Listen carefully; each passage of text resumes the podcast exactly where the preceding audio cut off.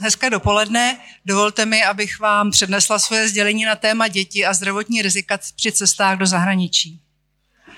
Jaká by měla být první rozvaha v naší ambulanci? Takže když se vám přijde rodič svěřit, že by se svým dítětem rád vyrazil za hranice všední dnu, tak my nejprve zhodnotíme věk toho dítěte, potom samozřejmě destinaci, kam se s dítětem chystá, eh, zhodnotíme délku pobytu a ptáme se na aktivity v místě pobytu.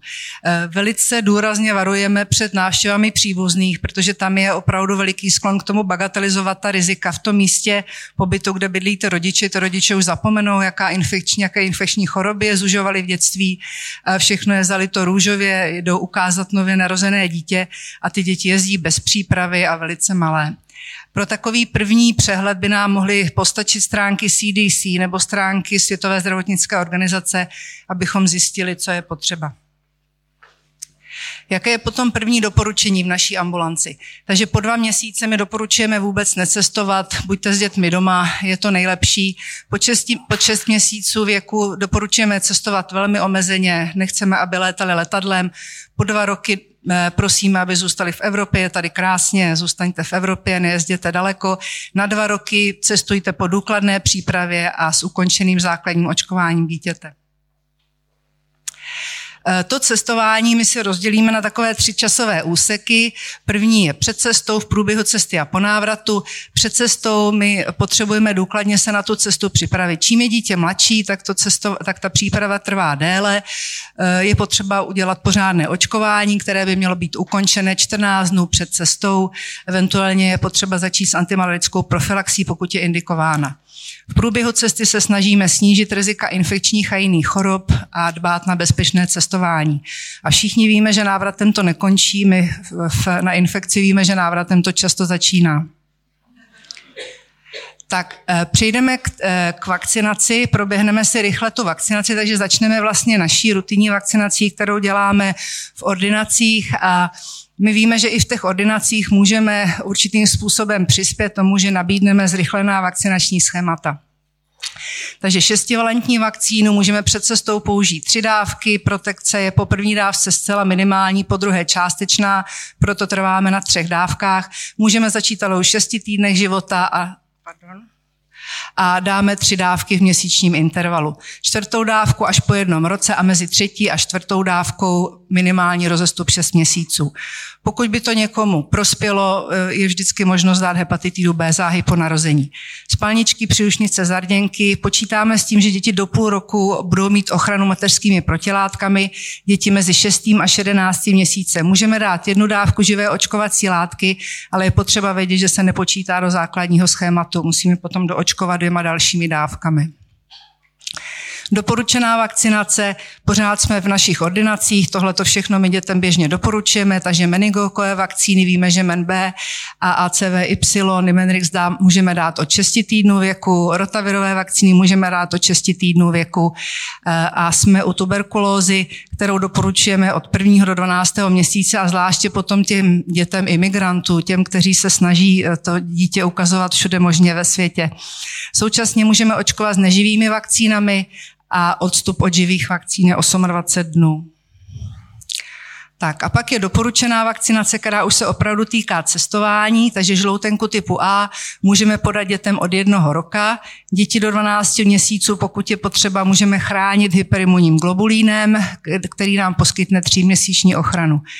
Chci zdůraznit, že možnost využití toho očkování proti žloutence A v rámci postexpoziční profilaxe, takže když po kontaktu podáte žl, eh, do, po kontaktu do 14 dnů s hepatidou A podáte eh, vakcínu, je to opravdu výborná postexpoziční profilaxe. Pak břišní tyfus, eh, to je jednorázová vakcinace. Jednou za tři roky dáváme dětem starším dvou let, protože je to polysacharidová vakcína. Očkování proti steklině bývá dost často opomíjené, ale my eh, vzhledem k afinitě těm malým dětí eh, ke zvířatům eh, ho velmi doporučujeme. Můžeme použít ve formě preexpoziční vakcinace o dvou měsíců. V průběhu tří až čtyř týdnů dáváme tři dávky vakcíny. Může být ale použito i jako postexpoziční profilaxe, případně i s antirabickým sérem, pokud je indikováno, a to potom v průběhu jednoho měsíce dáme pět dávek vakcíny. Pak existují další cestovatelské vakcíny, jako vakcína proti japonské encefalitidě nebo choleře. Dá se samozřejmě dětem v určitém věku dát, my velice často ji nepoužíváme. Pak jsou očkování povinná a z povinných očkování jsou to jenom dvě vakcíny, které jsou vyžadovány a to je vakcína proti meningokokům, dává se povinně eh, při svaté poutní eh, u poutníků do Meky, každoroční hač, eh, dá se dát tedy dětem od 6 týdnů věku a je vyžadována čtyřvalentní vakcína proti meningokokům.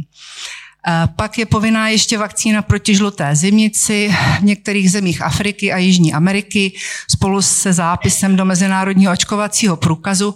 To ovšem nedáváme dětem mladších 6 měsíců z důvodu rizika postvakcinační encefalitídy, pro děti 6 až 9 měsíců pouze za zvláštních okolností a dětem na 9 měsíců pouze, když cestují do zemí endemického výskytu.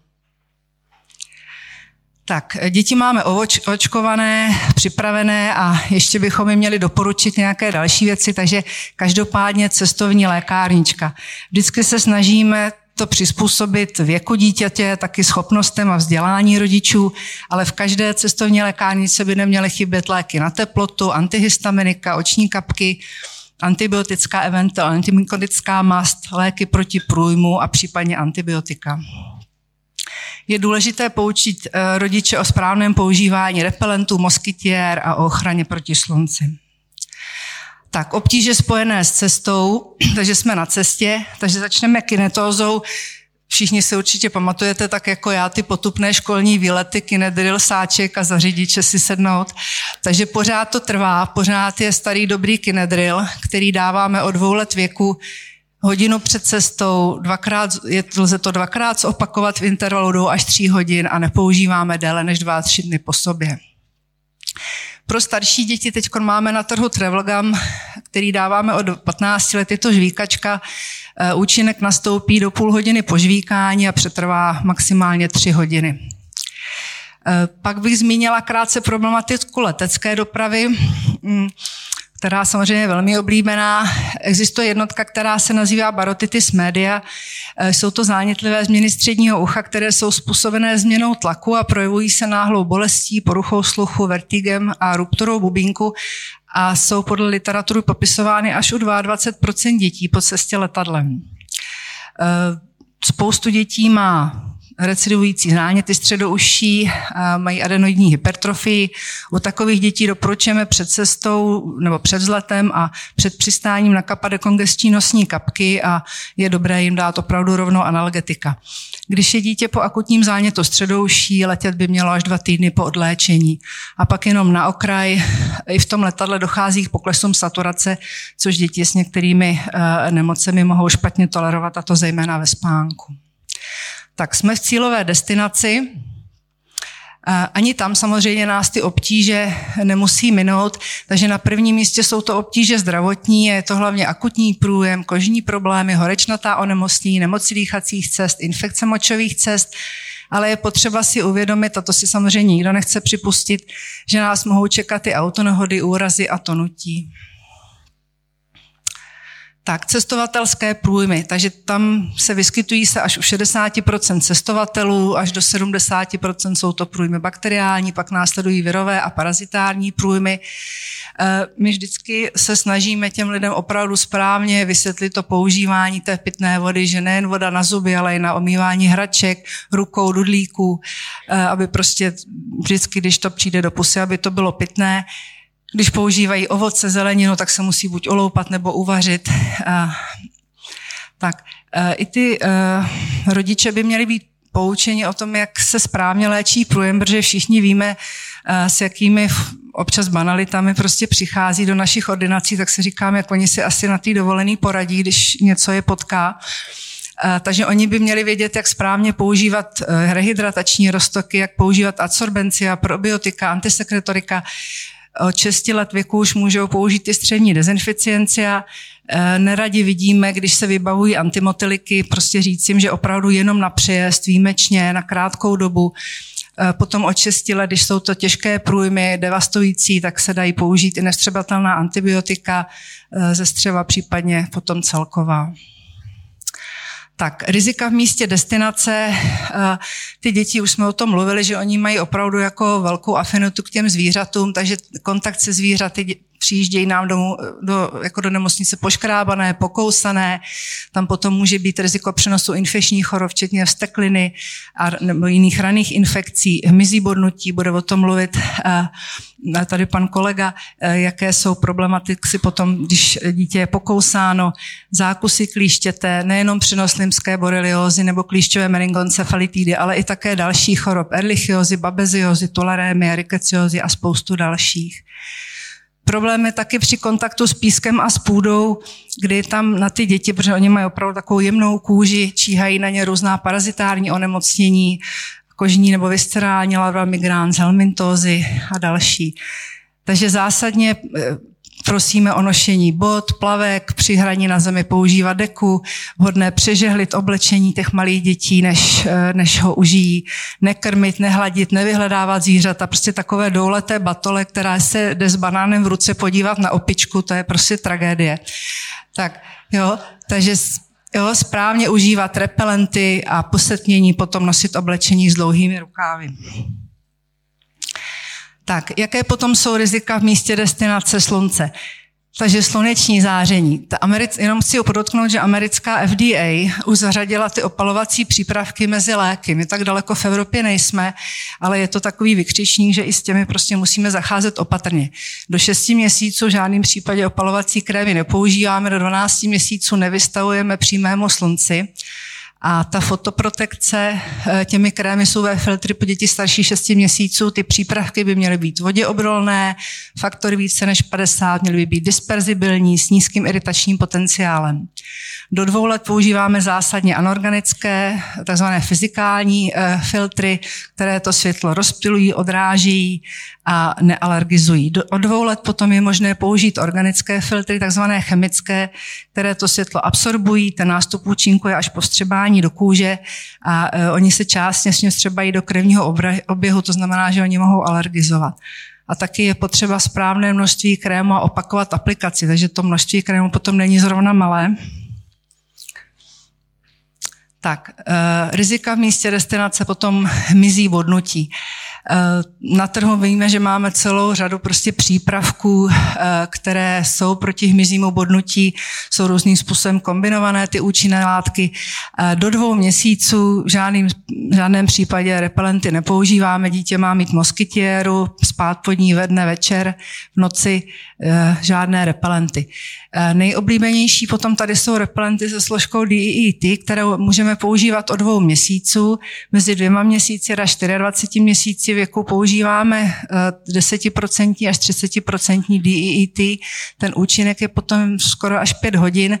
Pokud to přesáhne 30%, tak nesmíme aplikovat dětem přímo na kůži. Pak jsou další, další přípravky, eh, to spíš jenom proto, abyste věděli, oni jsou opravdu kombinované. Eh, IR 3535 od 3 měsíců dráždí oči, pak jsou přípravky s ikaridínem, které používáme od dvou let. Varovala bych trošku před přípravky s esenciálními oleji, protože se zdají být jako zcela na přírodní bázi, ale oni hrozně alergizují a jsou doporučeny až od tří let věku. Pak jsou přípravky s permetrínem, ale ty v žádném případě nepoužíváme na kůži, to jsou, věc, to jsou přípravky na oblečení a na vybavení, e, jsou odolné i proti klíšťatům a vydrží i několik dní. V žádném případě nestříkáme to dětem do obliče, nedáváme jim to na ruce, je to velmi opatrně. Tak eh, potom po návratu, co my potřebujeme? Potřebujeme dokončit antimalarickou profilaxi, pokud nám byla nasazena, je potřeba dokončit očkovací schémata a ta cestovatelská anamnéza v případě obtíží vždycky musí být součástí celkové anamnézy. Tak a úplně nakonec eh, poslední slide, když se budete chystat do Chorvatska, nebo vaši pacienti, když se budou chystat do Chorvatska, kam míří teda většina nebo spoustu Čechů, tak jak vypadá Chorvatsko na, eh, na webových stránkách eh, amerického CDC, jaké vyžadují očkování, běžná plužloutenku A, vsteklinu a klíšťovou meningoencefalitidu, pozor na kontaminovanou vodu, Může, může se pacient nakazit leptospirózou, pozor na hmyzí štípnutí, je tady riziko krymsko-koňské hemoragické horečky a leishmaniózy, pozor na vzdušnou a kapenkovou nákazu s rizikem tuberkulózy a hantavirů. Tak já vám děkuji za pozornost.